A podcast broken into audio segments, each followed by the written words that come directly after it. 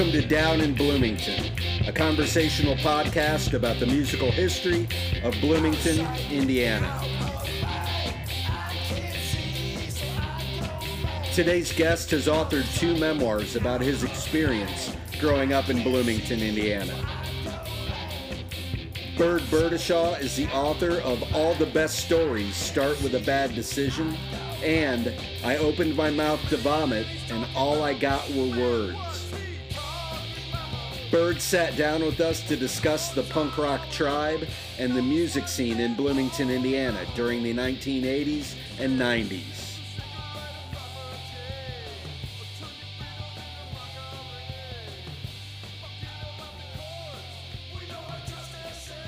Place yourself in Bloomington and place yourself in the local music scene back when you were young and, kind of how that evolved around you. Okay, I mean it's, it's it's spelled out in the first story of the book, but uh, so I was born in Bloomington, Yeah. raised in Bloomington, and went through uh, schools here. And um, uh, when I tell my children about it, they're just school was like that. It's like yeah, we had to fucking fight with our fists, Right. Other students Yep. You know, a lot.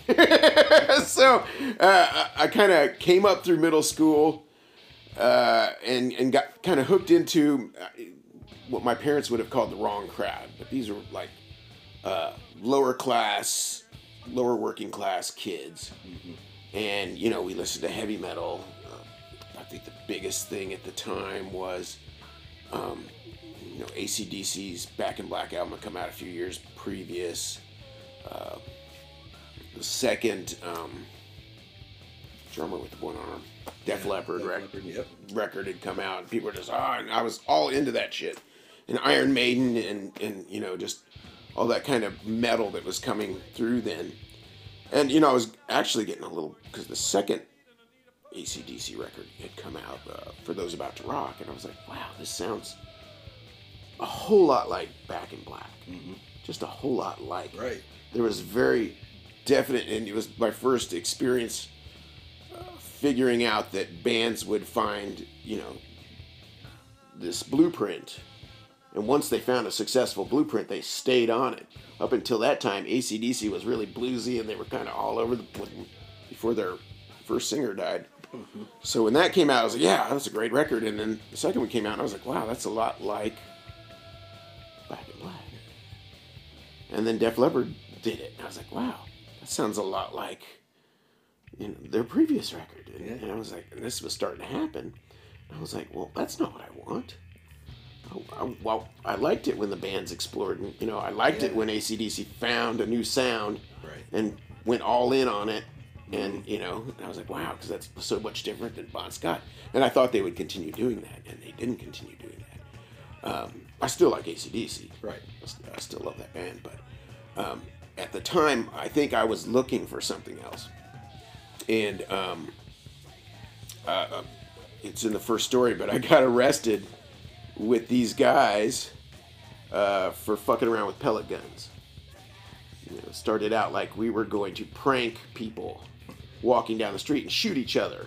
We had these ketchup packages we got from McDonald's. We were going to explode them on our chest and fall down, and we thought that shit would be funny.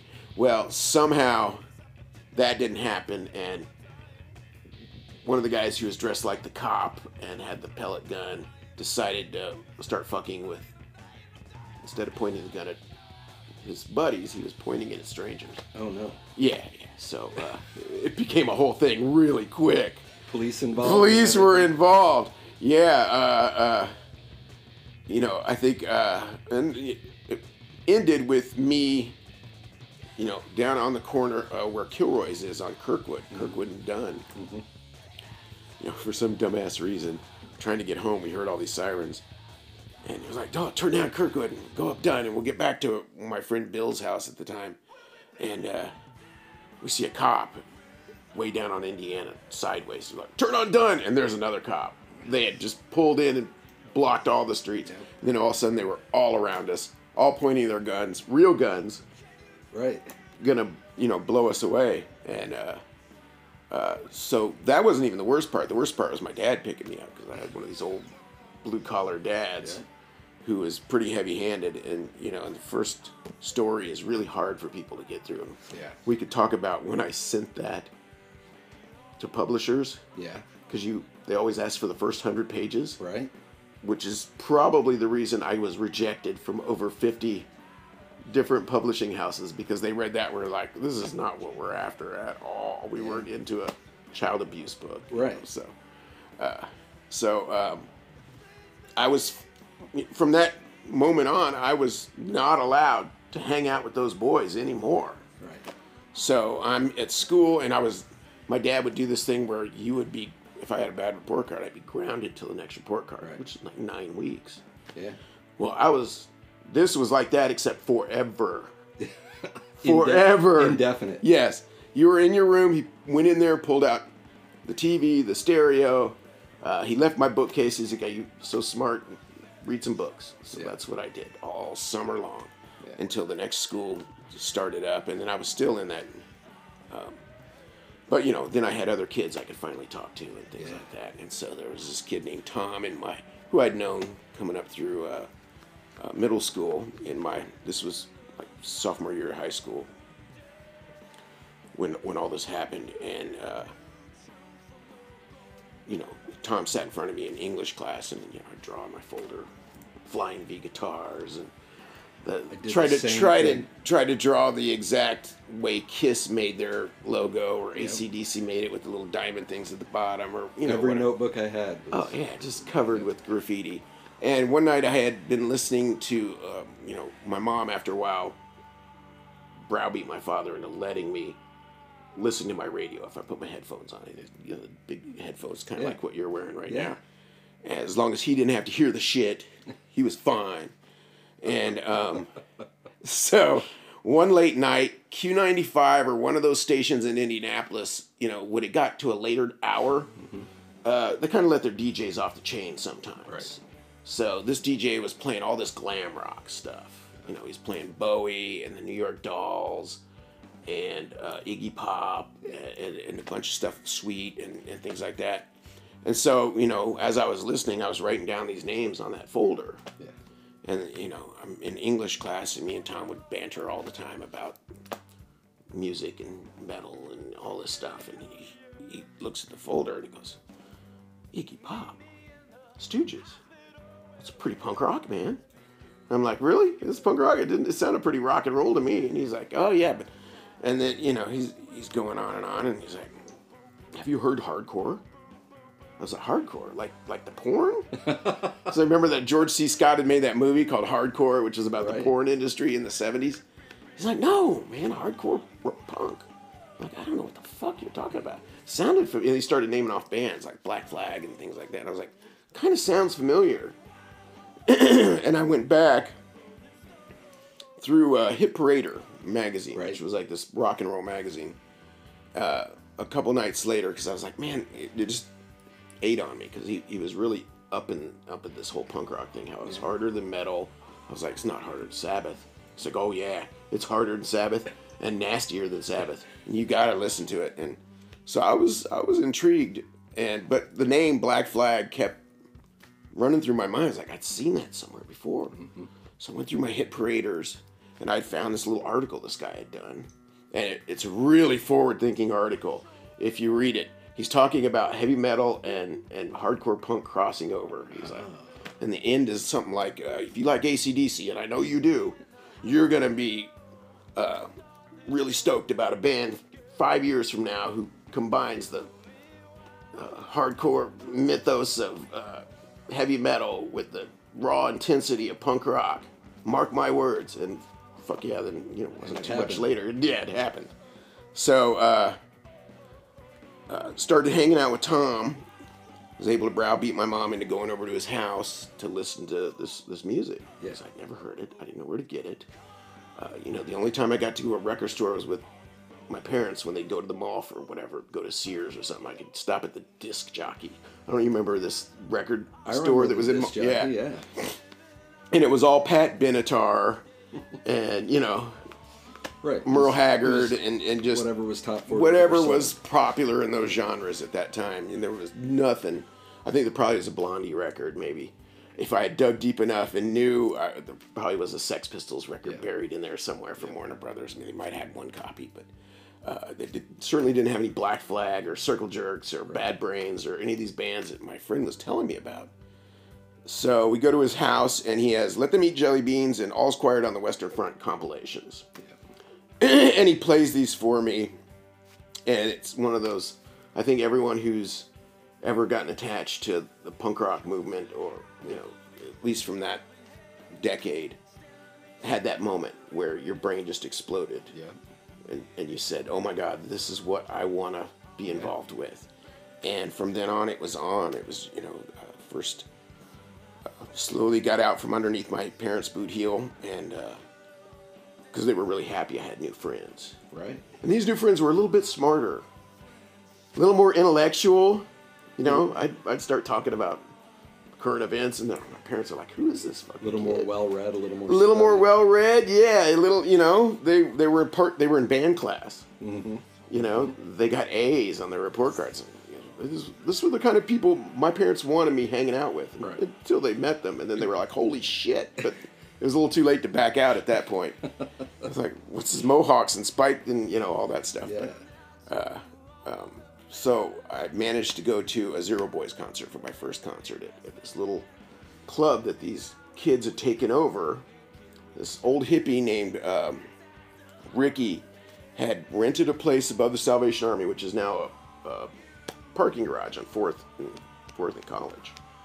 Uh, so if you imagine the second story of that parking garage, all the way up against uh, the building behind it, which was second story and all that stuff. Right, and that's Ricky's. That's where Ricky's Cantina. Cantina was, yeah. And, uh, you know, I think he started with the idea it was going to be an all ages club, and I think he was thinking blues and kind of the, the rock and roll that he knew. Right. But instead, all these little gnarly punk rockers got attached to it. And they did what you did back then if you wanted a band to come to town. They wrote to the bands. Yeah. Or they got a Maximum Rock and Roll, this magazine uh, that they would pick up at other hardcore shows around Indianapolis and stuff. And you'd flip it open and you'd find the telephone number of one of the guys from one of those bands. And you'd call them up and go, hey, if you're ever touring, here's my number in Indiana. Let me know. And that and these kids booked an awful lot of shows just doing shit like that. Just writing to a a, a guy in a magazine that they'd never met. Yeah. Who's maybe one song they'd heard on a compilation record because it was still kind of kind of tough to get those records at that time. There was um, maybe two places that three places that had them. Discount Den had a little import section. They were a little shop up above, uh, just down from Kilroy's. Uh, I- I don't know what's there now. next to the old Noble Roman. Yeah, right? which is Yeah. not there either. Right. So uh, it's hard to s- explain where that is. But uh, there, and then there was a little store in the back of. There was a record store called Roscoe's in the back of Dunnkirk Square. I think there's a falafel shop or something weird back there now, Yeah. or there was. I haven't been back there in a while. Um, and they had a little import section. And Ozarka up the hill, which is like this multi-ethnic Chinese, Thai, Korean, Japanese kind of Asian fusion restaurant. Yeah. That was a record store, and you could you could go to any of these stores, and you know you just have to twirl through the records. You know, you know my son goes. I was talking about him getting the the uh, Velvet Underground, Yeah. And uh, you know he just went online, found the best one he could find, and ordered it. I was like, dude, you don't understand how we had to find music back then. We had to just work for it, work for it. And I was like, even when we didn't have the money, we were cruising through those record Did stacks. you did you ever buy something because you thought, oh, this is going to be so good, and then you brought it home and you're like, oh, this is garbage. Probably. Yeah. Um, oh, I know that one of them was uh, it was Discharge. It was the Discharge, that band from England. Yeah. Like I heard their first hardcore English record. I was holy shit, this is great. And then I saw another Discharge record, and it was just some kind of crazy, like operatic metal they were trying to do, but they were so bad at it. I ha- still have the record. It was just a terrible record, just terrible. And then there's records I, I, I saw that looked so bad that I knew they had to be good. Um, like uh, I've got a record at home, and, and again, my son's amazed by this. Uh, there's this guy named Elvis Hitler, who at the time, do you remember Elvis Hitler? It's kind of a rockabilly punk. Yep. sound, and I guess he didn't have money to print the first run of his records, like the case, the the, the The sleeves. So he got mailing sleeves and just slapped a sticker on them. And sent those to record stores. So that's what I got. I've got this awesome. mail, this cardboard mailing sleeve. It's like an inch thick, Mm-hmm. with that record in. And I, and when I listened to that record, I was like, I knew it. I knew this record was going to be awesome. Mm-hmm. Just because how bad and how poorly, but how you could also tell that he was determined to get this record out. You know, he ran out of money, couldn't print sleeves off, so let's go down to the the post office and buy cardboards, send those out to record stores. So yeah, but uh, yeah, that's how I got into it, and then you just I dived in, and through high school it was nothing. The remainder of high school was nothing but you know hardcore punk rock and, and bands like that. In your book, you talk about finding your tribe. You, you, you've published two volumes of memoir. Um, and so the first one is All the Best Stories Start with a Bad Decision. Yes. And the second one is titled I opened my mouth to vomit, but all I got were words, which was a piece of graffiti Yeah. uh, up on the top top end of Kirkwood in an alley. Yeah, I think I think the first story is about it's called Finding My Tribe, and it was those those kids, um, and and it grew. The tribe grew as more people came in. Uh, the music was the impetus. Was the the engine in the bus. But there was so much there was an artistic bent to it. There was uh, the fact that we were all oddballs and square pegs and misfits and nerds and and just sometimes disagreeable little rabble rousers. And we all gelled together around this music um, and we also lived in a time where uh, expressing yourself the way we did with leather jackets or mohawks or, or, or pierced noses different colored hair, stuff you see the kid who's serving you lattes at Starbucks or checking you out at Target or you know working in a grocery store. Heck, you- now you see old ladies older than me with with blue hair. yeah. And it's It- not the blue rinse stuff. That, No, no, it's not the it's not the mistake, you know, where the you talk about blue haired old lady. That is a bright blue hair. Um, it was so revolutionary and, and so different at the time that everyone hated us. Every every single person uh, from all the other little subgenres of groups in high school, the jocks, the nerds, the rednecks especially. That was our, our biggest foe around town was the country kids.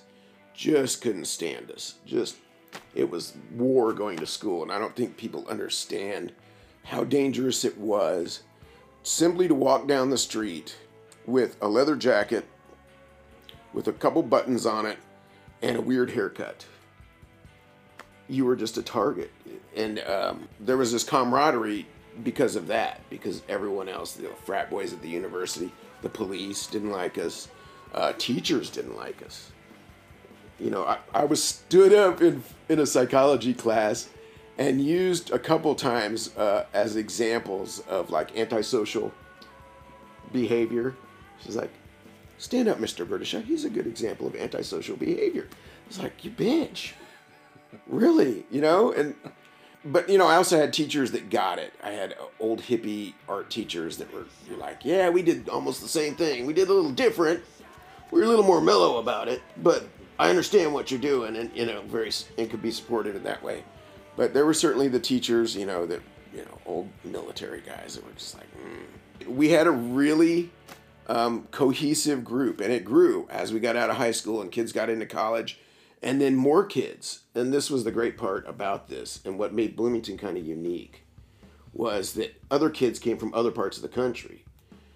And these a lot of those kids were just like us. They had found the, the punk rock scene or, or alternative music at the time uh, whatever had been post-punk or just avant-garde weird stuff and and they brought all that with them and they found us and we all found each other. So there was no uh, there was no militariz- militarization of, of the punk rock aesthetic.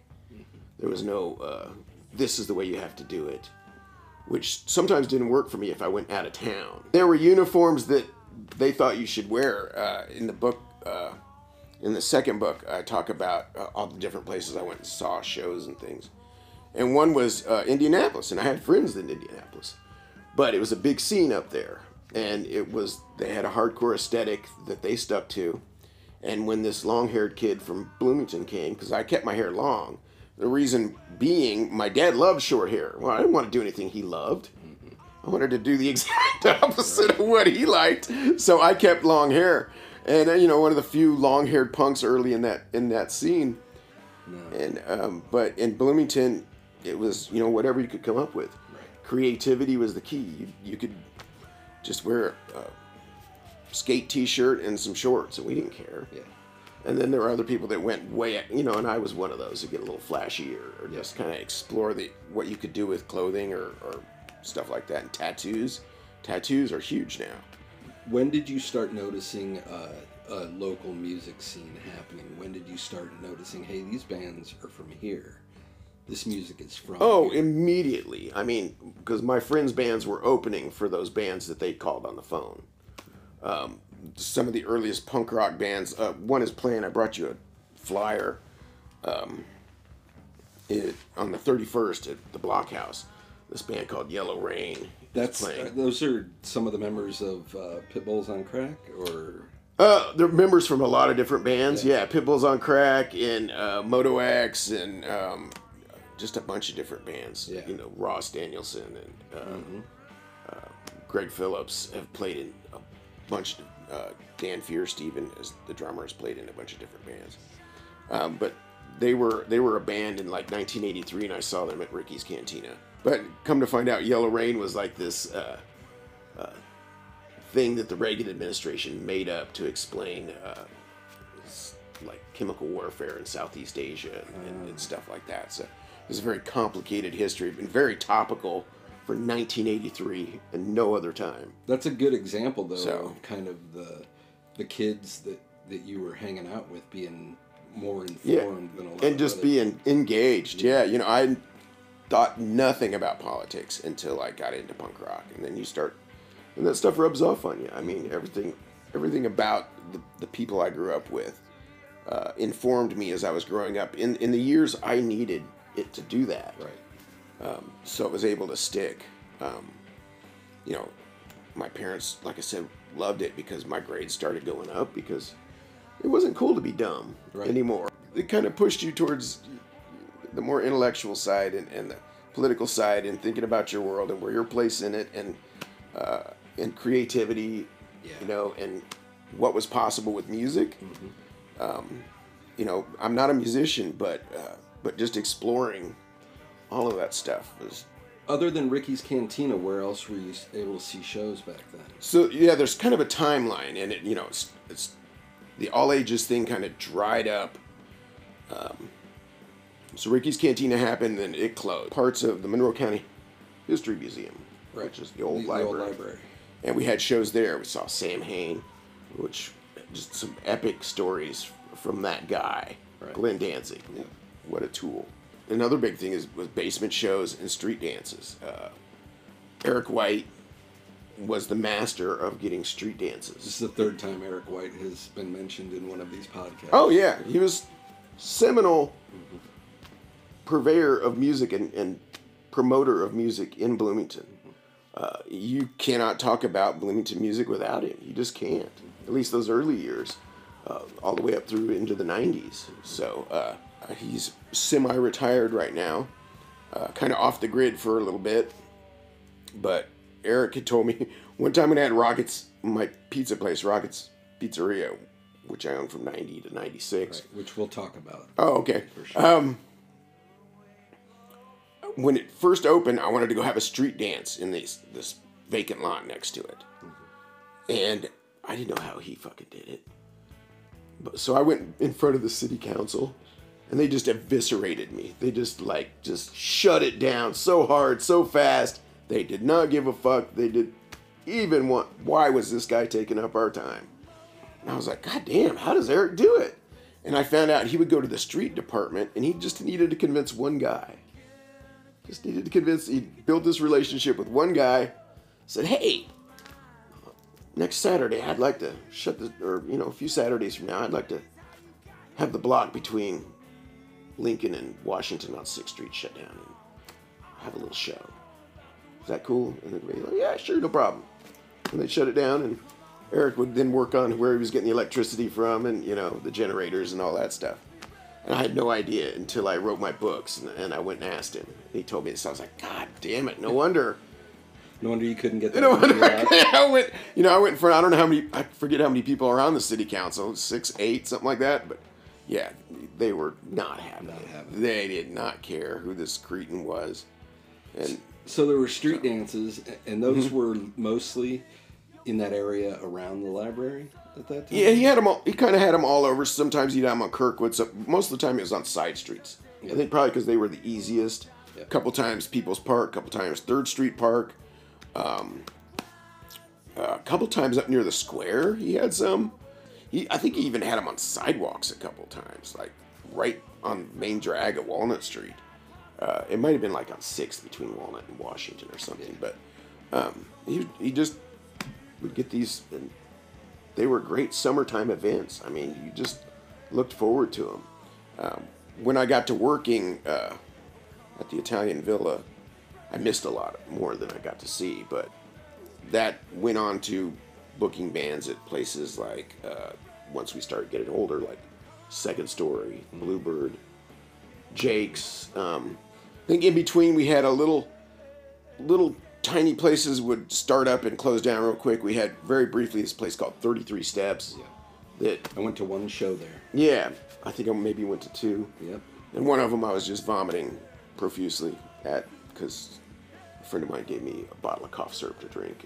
And we had uh, an older, uh, wiser uh, music aficionado named Steve Millen, who was kind of like a big brother to all of us. You know, this was a guy who was ten years over ten years older than me, and um, also, uh, you know, one of the first experiences I had uh, befriending an openly gay man, which uh, up until that point, you know, you snicker or Right. high school kind of, and then you find out this guy you you know and love is uh, a gay man, and you're like, oh, that's how that shit evaporates, you know? Yep. How that kind of like homophobia, high school stuff just leaves your body because this is my friend. Yeah, Steve.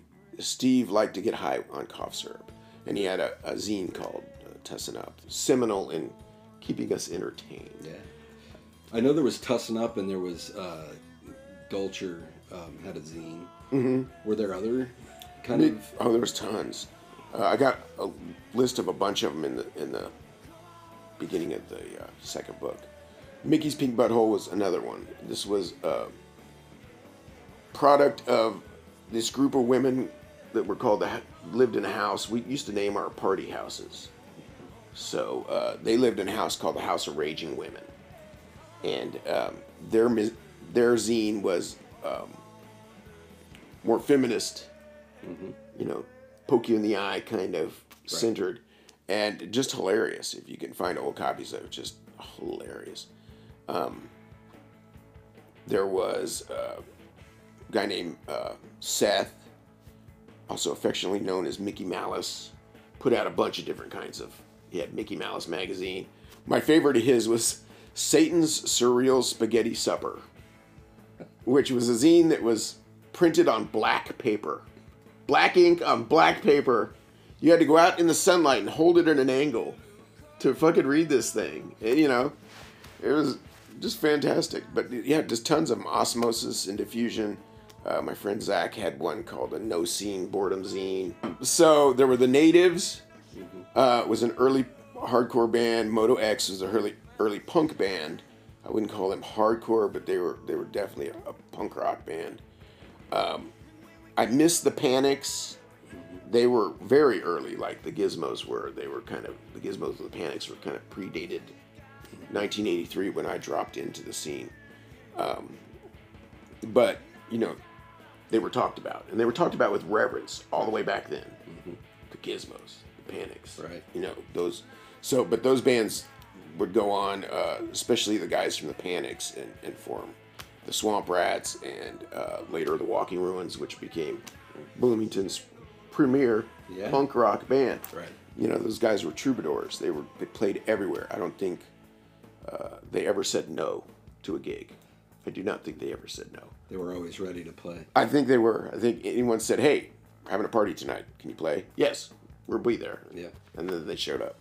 Uh, hey, I need someone to be on the bottom of this bill. Can you do it? Yes, absolutely. so yeah, the Blood Farmers were a band uh, that was around. Killing Children was kind of an import from Columbus. So and you can still find those records out there. Uh, them and Killing Ch- Killing Children and Blood Farmers both made little seven-inch Yeah. records you know, and then later, again, all these bands morphed into other bands as the members Right. mixed it up and moved around. Um, Pitbull's on Crack uh, was one of my favorite bands. Um, and those guys went on to be like Trailside Killers, Joyride, Yeah. you know, uh, especially when we hit 21 and hit the clubs, then they were mixing it up. Um, Phil's band, Virginia Scrapings, they played my 21st birthday party. You found a way to create a, a business that was music adjacent. Yes, yes. Um, and so uh, when I when I first moved down here to Bloomington, um, several of my roommates and several of the people that I knew worked for you at Johnny Rockets Yeah.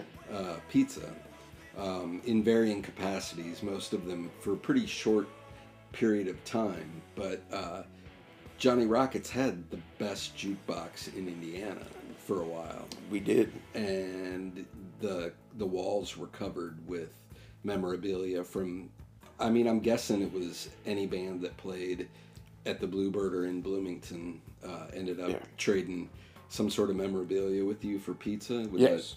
Yeah, and, and for the record, we changed our name to uh, Rocket's Famous Pizza Yeah. very shortly after opening when it became uh, apparent that uh, my business partner had lifted the name from a, a, a hamburger franchise out west, which uh, I met a few years ago. I finally saw that hamburger franchise. Um, but uh, yeah, we got a cease and desist. so we had to scrap the Johnny from the name. But in you know the the uh, menu would open up and there was this big story we had in the middle of the menu uh, about Johnny Rocket and, and this kind of mythos of this guy who formed a pizza place and was a former musician who knew all these bands. You know, we named and this is I don't know how this shit never got us in trouble, but we know we had bands named the Madonna and the Johnny Cash and, and the Fab Four, and I guess we were never big enough for to reach those ears, Right. so we never got those cease and desist orders. That started. I worked at this place called the Italian Villa. There was very few places in Bloomington that would hire freaks. You know, people with earrings and tattoos or different color hair, leather jackets or whatever, little scrappy little punk rockers. Very few places would do it. The places that would most commonly were restaurants mm-hmm. Because they could put you in the back end of the restaurant. Right. You could wash dishes and you could cook, and no one had to see you. And they could still, you know, pay you minimum wage, which was like three thirteen an hour uh, back in, in the early '80s, and uh, you know it was a good deal. Yeah. And and the guy who did this, his, his name is Lou in the book. I'm gonna try not to mention his real name. Um, I always thought it was genius. You hire these freaks, give them a job, treat them like people, uh, put your trust in your restaurant in their hands, and he, he garnered some loyalty doing that. You know, he, he was a bit of a uh, he could be a little off the rails sometimes, and had a temper like a, a junkyard dog.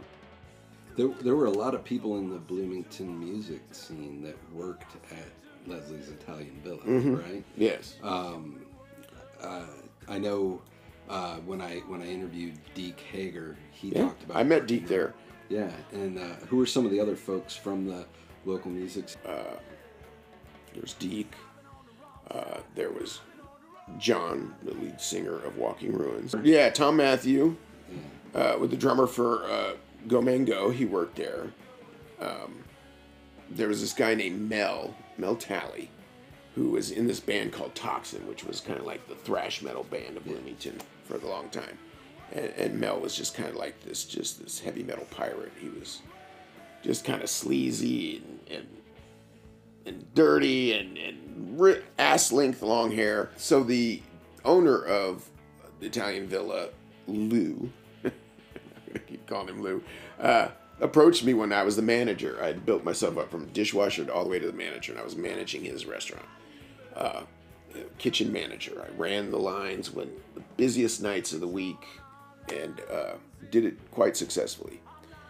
And he approached me one night because he had been out on the sidewalk in front of the restaurant, looking up the street, and there's this giant line forming. At the, the Hammerheads uh, were playing, and uh, just a line all the way down to the entrance of his restaurant.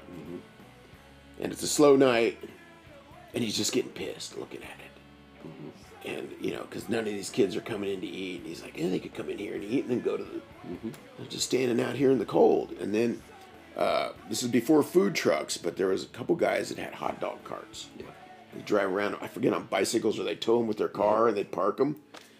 One of these motherfuckers pulls up, starts selling hot dogs, and then just Frank's just his his brain is blowing up. Yeah. It's like, that's all my money sitting in those jeans of those college kids. But none of those kids were going to Leslie's was too nice for them to go to. But uh, so he cooked up this idea of uh, he read an article about the Hard Rock Cafe. He wants something easy and quick that would make money. Yeah. He's like, what's the easiest thing that's the cheapest that makes the most money besides spaghetti? Pizza. It's dough and cheese and a little sauce and throw some ingredients on it. Yeah. And so he thought, you know, look at the Bluebird model of music. These kids lining up for music. I had a pizza place, and then uh, a space up on the corner right next to the Bluebird opened up. Boom, he was on it. He rented the space. Called me in his office one night and says, "Hey, I want you in on this. I need I need a partner." I had no money. I spent all my money on booze and coke. Um, I got no money. We'll borrow some money from your parents. I need you in on this. So, you know, I don't know how I sold it to my parents. I don't know how they bought it, but they gave me a, a couple thousand dollars. And I bought into this restaurant and uh, started putting it in action. And one of the early things was, you know, we need memorabilia uh, to make this kind of a rock and roll place. So he goes down to Ace Pawn Shop and he buys all these funky instruments sousaphone, trombone, uh, an accordion. I'm like, those aren't rock, really rock and roll. Like, what are we doing here? I was like, how about these guitars? And he buys these two really cheesy looking axes. Yeah.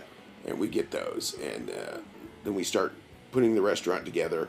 He convinces my dad as, as part of helping me out to build a little bar along the side and we you know we painted it and we and then we found a place up in Indianapolis to give us a jukebox. I got a list. I got a list from John Barge. I got a list probably from Deke, from all the people I worked with. I was like, Yeah. this is what I want. I want 50s through 70s rock and roll in this thing. I don't want anything new. I just made this huge list that I gave to the, the jukebox company.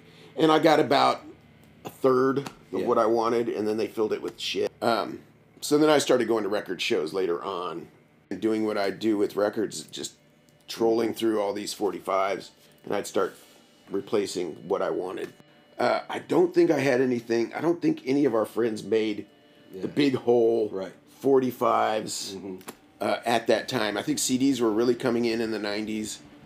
So everything was on CD. It was new and it was crisp and it was this great sound. And What year did Rockets open up? Rockets opened up in 1990. I sold it in 1996. Yeah. I don't know who, who was your roommates at the time. So uh, Matt Schaefer worked for you. Ah, yeah, yeah, Matt, yeah. Um, Patrick Kelly. Pat, the Viking. I see him all over town. Um, Angela Mitchell. Matt Schaefer's girlfriends hated me. they were always calling on the fucking phone. Yeah. You know, there was no cell phones back. I mean, there were cell phones, but they were these giant monstrosities that Right. cost a shitload of money. Yeah. and college kids couldn't afford them. So, uh, but oh, they were always calling. Can I talk to Matt? no, you can't fucking talk to Matt. He's working. Please, it's an emergency. "Oh, What kind of emergency is it? Get out of here. Right. Call him later after work. You know, and then they would read him the rad act. It's like, dude, you gotta go a little lighter on my girlfriends. You man, I'm running a business here. What the fuck? But you know, uh, it was it was a great experience. Uh, yeah, it had tons of little kids.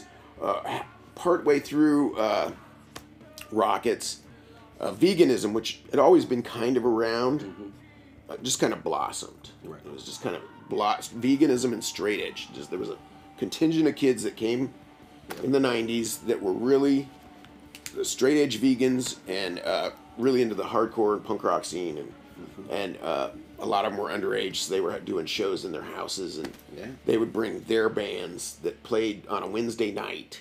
Yeah.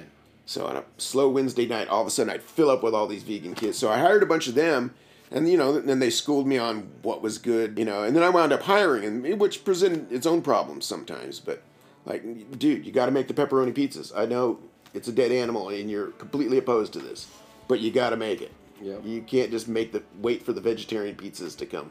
Just, no animal products whatsoever, but my leather jacket. Fuck that leather jacket. No, I like my leather jacket. Fuck you. He's like, "Uh, what about the glue in your shoes? Isn't that made out of horses? 23 is pretty young to be. Yeah, open in a 23. It was. Uh, uh, it's also, uh, I got clean a year later Yeah. uh, and became a straight edge kind of myself because it was impossible to keep partying like I was partying and be a responsible restaurant owner. Let, let's talk a little bit about the books. What made you decide to put all this down in print? So I had been thinking about it a long. I mean, when I was working at Leslie's, we would joke around like, "Wouldn't this place be a great movie?" And we'd all think about who, who would be our character, who what actor would play us. You know, Yeah. Sean Penn or, or or whoever the young actors were at the time. But so I always had it in the back of my mind that these weird little adventures I went on and these things that happened uh, growing up were unique. They were unique time and place and uh, a lot of times, at least in the music part of it, it was skipped over whenever you'd see documentaries, and it was Sex Pistols, Nirvana. I was like, motherfuckers. So the way I started writing it down was, uh, you know, I sold rockets, moved on, uh, started a family. I was working at this place, and they wanted to send me, like, to send you at Ivy Tech. How do you feel about that? I was like, sure, I'll do it. What the hell? What could it hurt? You know, so I went to Ivy Tech. Uh, I, I took all these courses. One of the things I took, two things I took was a speech class and a writing class. As the course went on, I wrote these stories.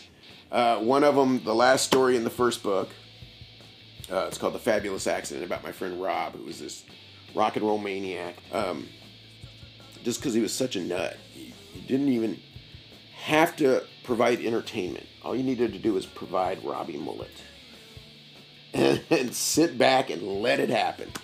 He was such a uh, fun guy to be around. Um, I can't imagine him in his 40s. So I wrote that story. It was more of a shortened version of it.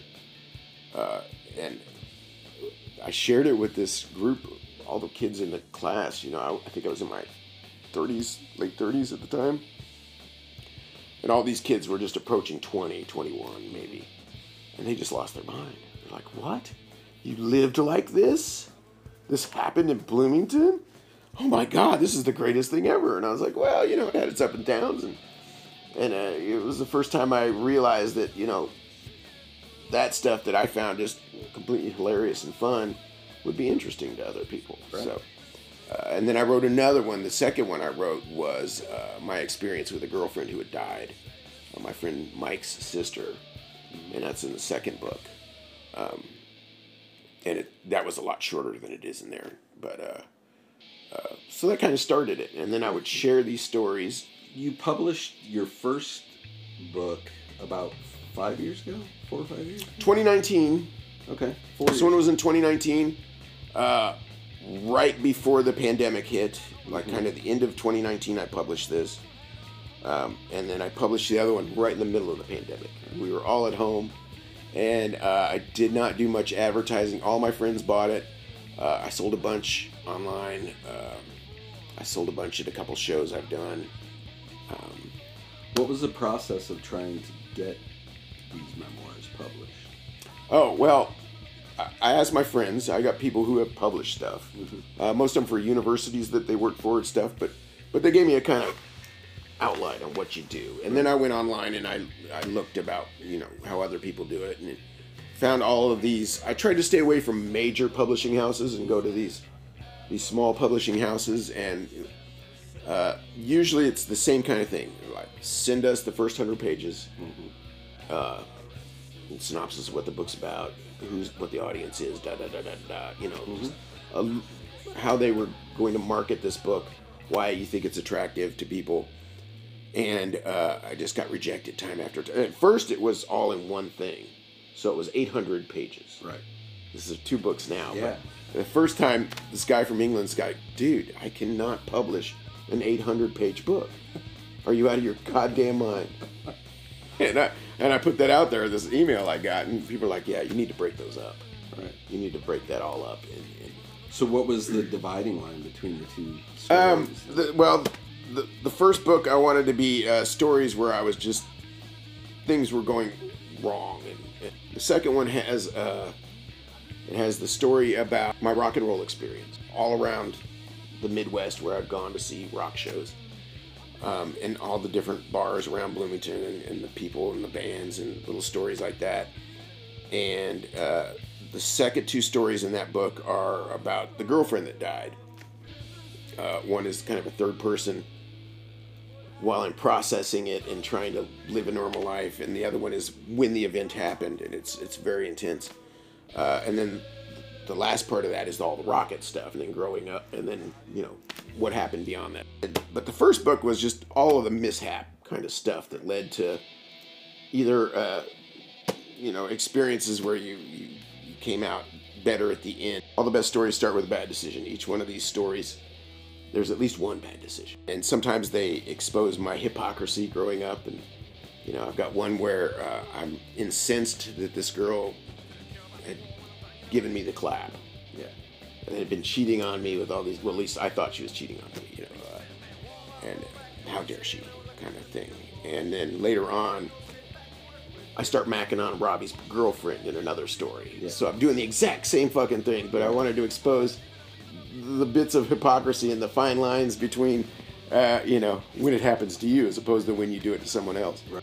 Perspective is a neat thing, and I was very careful in the first book to uh, make sure and say these are my versions of events.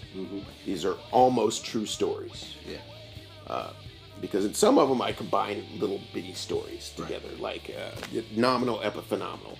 The overarching arching part of that is me losing my bicycle and trying to find it. Right. One night when I'm really drunk, but in between it, there's lots of these little events that happen, you know, like beating up the Nazis on Kirkwood and, and parties, and, and you know, friend to get stabbed at one of the parties, and um, so I haven't got too much pushback. People are like, yeah, you know, that's not the way it happened. And I'm like, okay, I'm not changing it, you know. Right. So, Are, are there any particular stories that you would like to share? Glenn Danzig had formed Samhain sometime after the legendary East Coast band The Misfits broke up. He was the voice of the band, kind of a cross between Elvis and Jim Morrison and Vox, singing songs straight out of the Alice Cooper playbook. They were a little edgier, with easy hooks and a sing along quality that you couldn't resist. They took metal and the panache of Kiss and layered it with the Saturday Night Horror Show flavor and a big dash of punk rock snark. When they delivered it to our teenage brains with all the ghoul driven virility of a big band like Motley Crue, and it was hard not to like them. They came to our little space and delivered their brand of punk rock with a hard and earnest intent, and we loved them for it. What they loved about Bloomington, however, wasn't our enthusiasm, enthusiasm or our fan driven knowledge of their songs, and it certainly wasn't the pay they got for playing to a hundred kids in a little dive of a space in a college town in the middle of the country. No, what they liked about Bloomington were our girls. Granted, the female punk rock population of Bloomington were, and are, some of the most beautiful women on the planet. More importantly, unlike a lot of other punk rock scenes around the country, there were a lot of girls in ours. In Bloomington, punk rock was not a boys' club.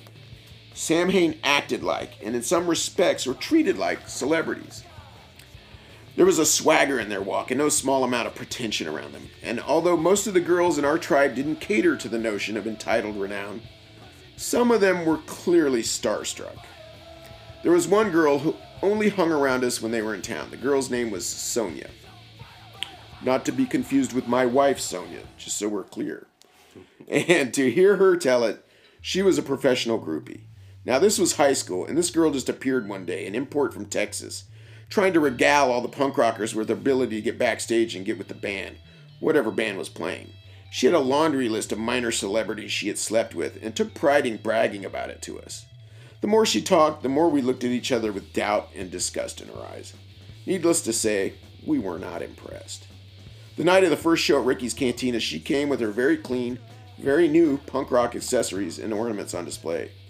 For lower and middle class kids with secondhand clothes, beat up leather jackets, her Gucci cheek very ostentatious and off her Gucci cheek was very off, ostentatious and off-putting. Nobody outright belittled her fashionable version of punk rock, but we weren't wowed by it by any means.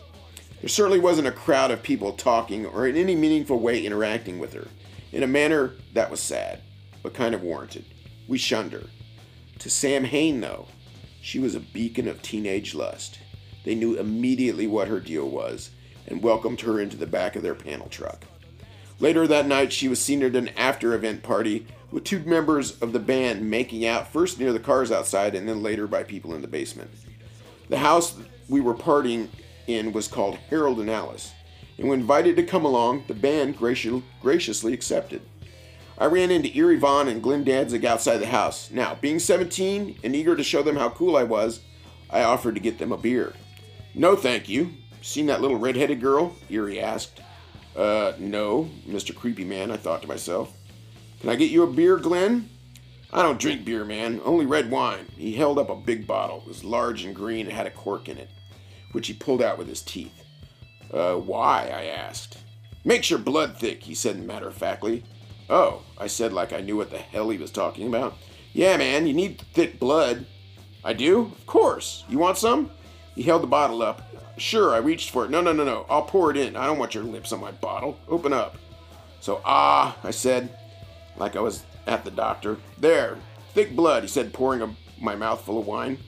I swallowed and said thanks. Later on, I would hold out a cup for some more, which he filled up a quarter of the way before telling me to get lost. My wine drinking experience with Glenn Danzig would last all of two minutes. I'm not sure why you want thick blood. Quick search on the internet tells me that's not a good thing to have. Another thing that happened that night at H&A, and is also something that everyone remembers the most about Glenn Danzig and his time in Bloomington, although depending on who you talk to, the story is slightly different. I've heard at least two versions in addition to my own, and that is the incident with the beer. In the early 80s in Bloomington, Indiana, beer was not yet a mainstay of our party focus. We were more concerned with just having fun. Beer was a way to get there, but it hadn't become the main ingredient yet. Half the time we were content just to throw it at each other than we were to actually drink the stuff. We found it funny that a 16 year old would have to return home smelling like a brewery and try to explain it to their unbelieving parents that they weren't drunk and that one of their friends had just thrown beer on them. We thought it was funny as hell. That is an excuse that is only going to work once, if at all. Beer fights were common at parties around this time, more so than actually getting wasted, so this is, was the environment Samhain stepped into that night more specifically, Glenn Danzig stepped into. Glenn was doing on the porch at Harold House, drinking wine and holding court like some kind of punk rock emperor, trying to impress the peasantry with his presence, when my friend Kate came up behind him and poured a cup of beer over his head. I know why she did it, and the people on the porch I'm pretty sure knew why she did it, but poor Glenn Danzig was clueless. To him, this was an unwarranted assault. Without even pausing to ask why someone would do this, he spun around and punched her in the stomach. Kate fell to the porch as the air was pushed violently out of her lungs. Glid stood about her with his fist clenched. This was the moment I walked out the front door. What is going on? I asked Rat, who was watching from a ragged bar stool next to the door. I had no idea Glenn Danzig had punched her. Oh, Kate just poured on Glenn Danzig, poured a beer on Glenn Danzig's head, he chuckled.